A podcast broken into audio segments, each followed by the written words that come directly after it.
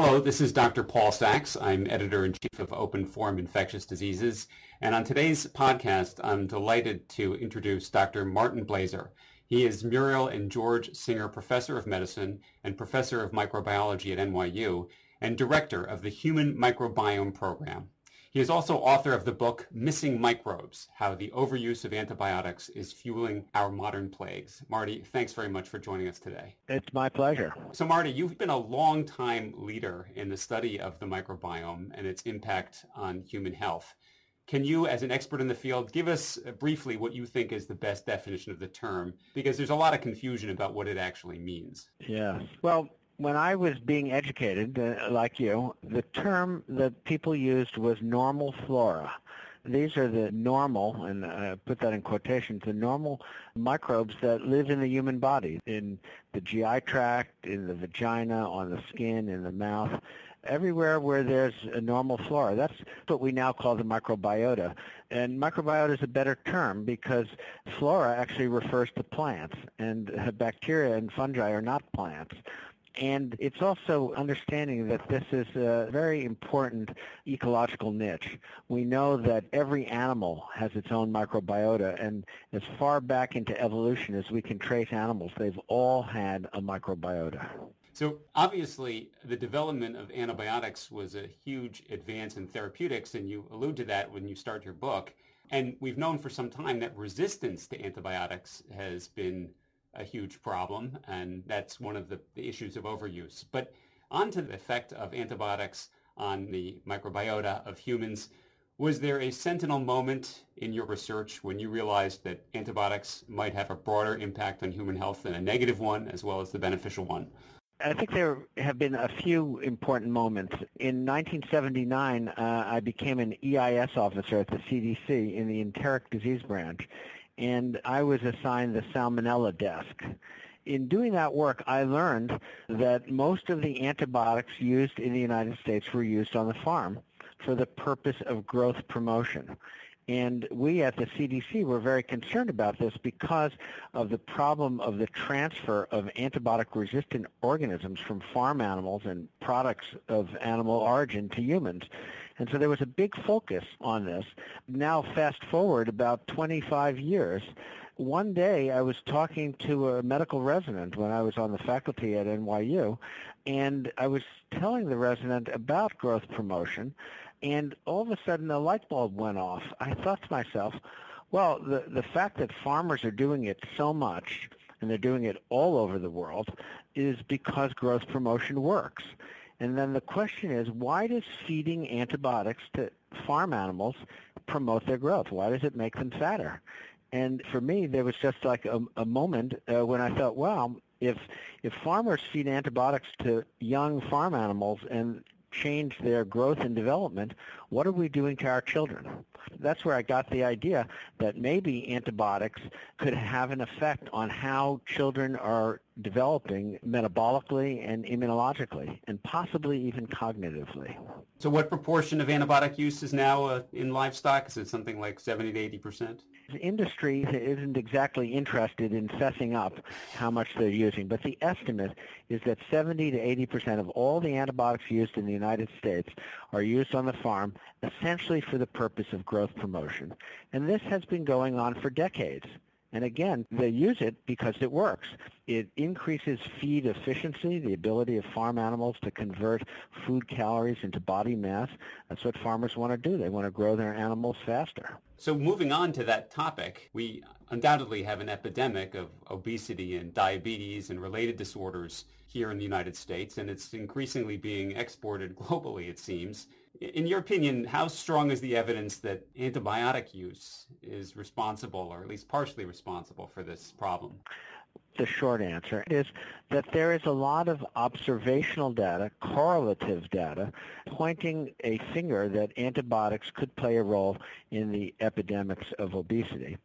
But we began doing studies almost 10 years ago in mice to test the hypothesis that early life antibiotic exposure could have an effect on mouse development. And we've published several papers now in Nature and Cell, really high impact journals that provide evidence that early life antibiotics are changing the course of development in mice, increasing adiposity and also changing immunologic parameters. So the question is, why does giving antibiotics fatten up farm animals, and why does it fatten up mice and possibly kids? The long answer gets back to the fundamental nature of the microbiome.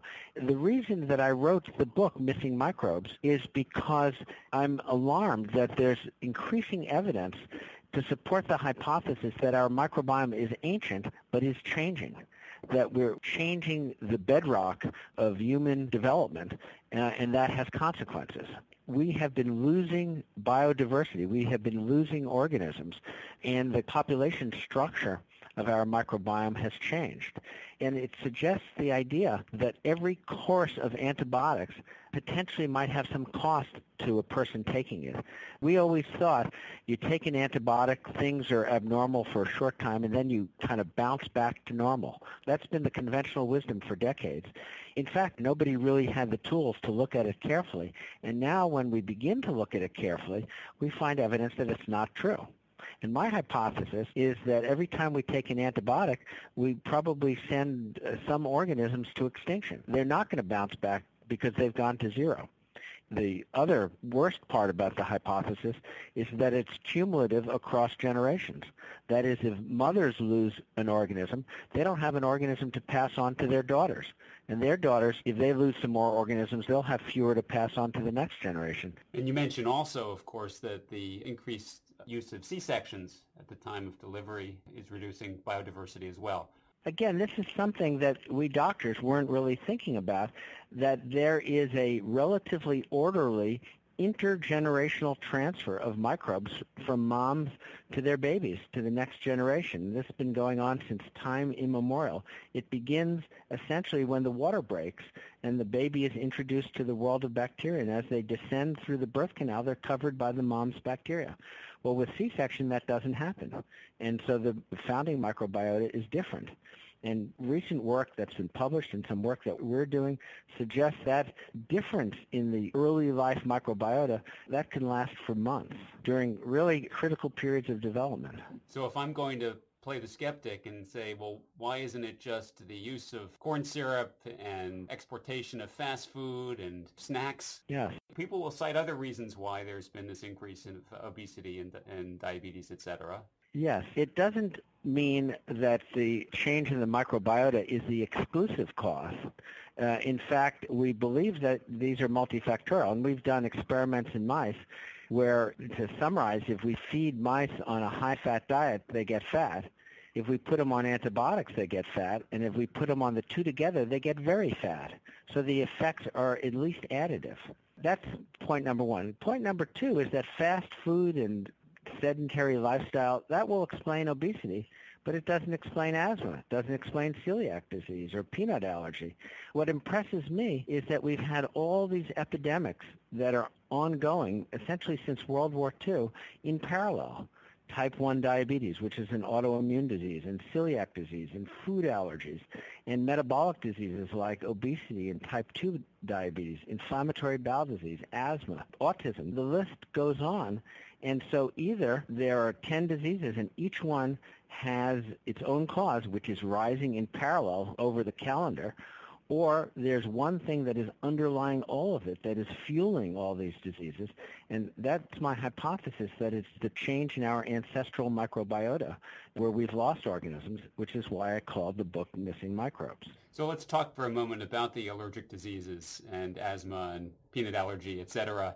There's an often cited hygiene hypothesis that has gained some popularity. Is, is that the same as what you're describing, or is it fundamentally different? There is some overlap, but I think it's fundamentally different. The hygiene hypothesis, as many practitioners describe, suggests that it's good for kids to play in the dirt to be on the farm, to be licked by their dog, and things like that. And my basic idea is that stuff is not very important. It's the organisms in the soil are adapted uh, for living in soil. They're not adapted for living in the human body. And when they enter the human body, they're pretty rapidly eliminated by our normal microbiota. They don't like invaders of the turf. So what I'm concerned about is the loss of our ancient organisms, the organisms that we've had since time immemorial, which are going away. And in that regard, that's where my ideas really started to form, which is about 20 years ago when I was working on Helicobacter pylori which was discovered twice. It was discovered in the 19th century. Everybody had it. Nobody could isolate it, so it was forgotten. And then in the 20th century, by that time, only half the people had it. And there, an association could be made with certain diseases like ulcer disease and gastric cancer, which we were very much involved in. So Helicobacter was rediscovered in the 20th century as a pathogen, but more and more, my colleagues and I found evidence that Helicobacter pylori is an ancient organism that was disappearing. And th- this was the first disappearing organism because we never really thought that normal flora would disappear, and just as people didn't think that animals would go extinct.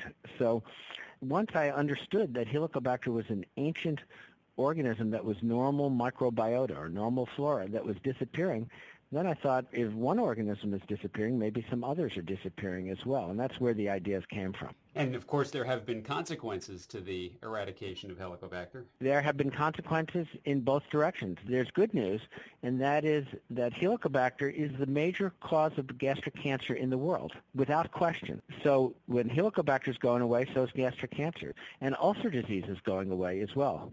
But other diseases are rising in particular, reflux esophagitis really got reported in the medical literature in the 1930s. And Barrett's esophagus was first reported in 1950. And adenocarcinoma of the esophagus, which was a rare disease, began to rise around 1970 in the United States. And now in Caucasian men, and now even in African American men, that has surpassed squamous cell carcinoma of the esophagus. So it's a rising cancer. It's the fastest rising cancer in many countries. Yeah, it has really been remarkable to see that change over time with a large thoracic surgery program here at this hospital. It's been quite evident. Can I ask you a bit about a more obvious example, which of course is something that all infectious disease doctors deal with regularly, which is Clostridium difficile.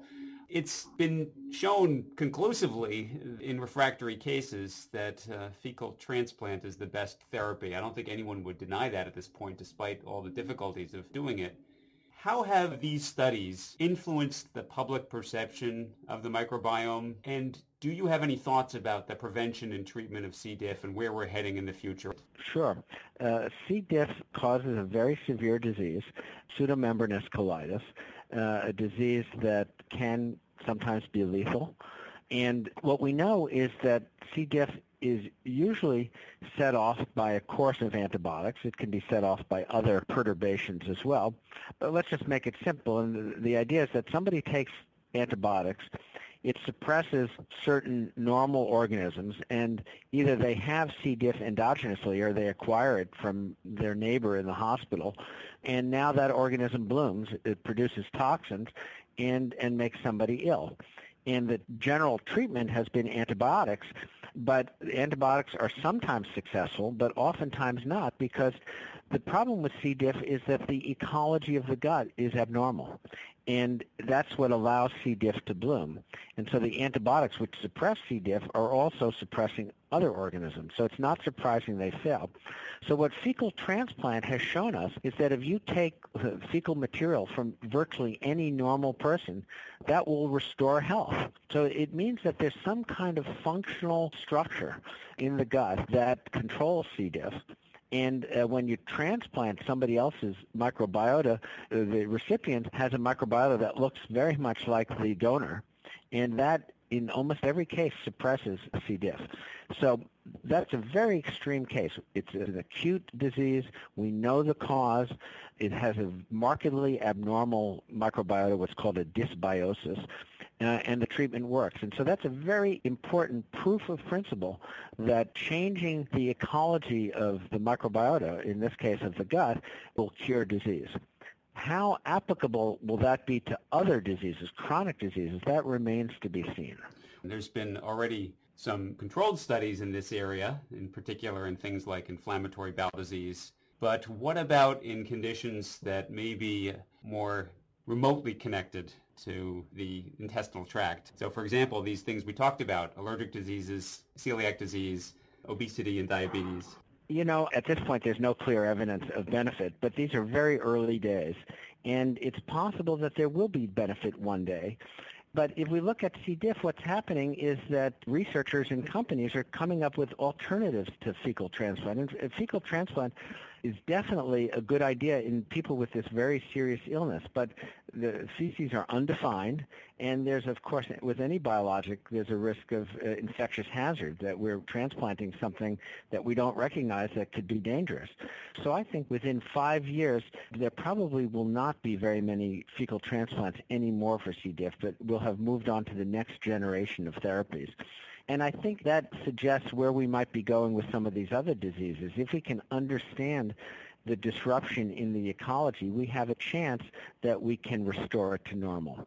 Now, the caveat is that some of these diseases may be developmental and that there's a developmental window, maybe very early in life, for example, and once the window is closed, it may be hard to reverse it. We don't know.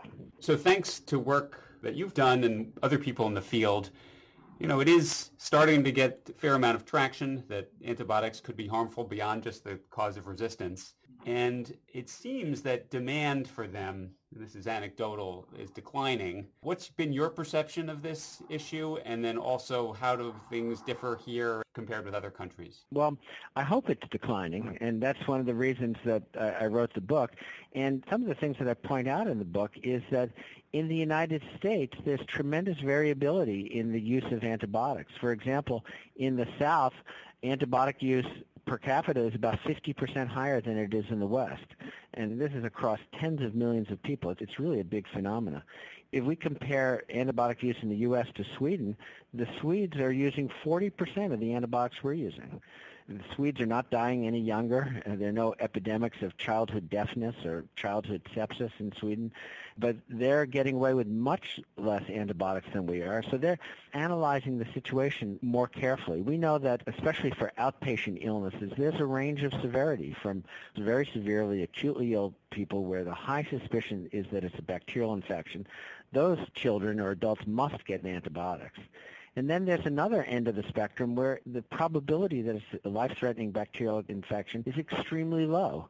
And most people would agree they shouldn't. And then in between, there's a huge gray area. And some practitioners are cutting that gray area in different places. And I'm trying to move us doctors toward that uh, white area, to using less antibiotics in those marginal cases. Because if antibiotics were free, then why not use them? But if they potentially have biological costs, then we have to take those costs into account. And that should influence our prescribing decisions. And I also wanted to inform the public that antibiotics aren't free so they don't pressure their doctor or feel deprived if the doctor says your child just has a mild illness and it's not a good idea to take an antibiotic. Yeah, so Marty, I, I wonder if you've seen any people taking your views or views of other researchers into areas where you don't think the data are strong, the association between alteration in the microbiome and certain diseases? We have millions of people every day taking probiotics. They can buy them at the drugstore, uh, at the health food store, at the grocery store. There's a huge number of products. People are popping them in their mouth under the belief that it's going to improve their health most of these haven't been tested at all. And in fact, we're not even sure what's the content or the efficacy. So we're a little schizophrenic about what we're doing. There are many people who embrace the idea, the concept of probiotic, and I think there will be great probiotics coming along in the future that will be determined using science and tested based on clinical research, so we'll know what they do. But as you state, they're unlikely to be the ones you buy over the counter at your local pharmacy. They're unlikely today. Now, in the hundreds of products, there might be a few good ones, but I don't know which ones they are. Well, Marty, thank you very much for taking the time to talk to us today. It's really a fascinating topic. So I've been speaking with Dr. Marty Blaser, professor of microbiology at NYU and director of the Human Microbiome Program, as well as the author of the book Missing Microbes, How the Overuse of Antibiotics is Fueling Our Modern Plagues. It is a terrific read. And Marty, thank you very much for joining us today. Thanks so much for having me, Paul.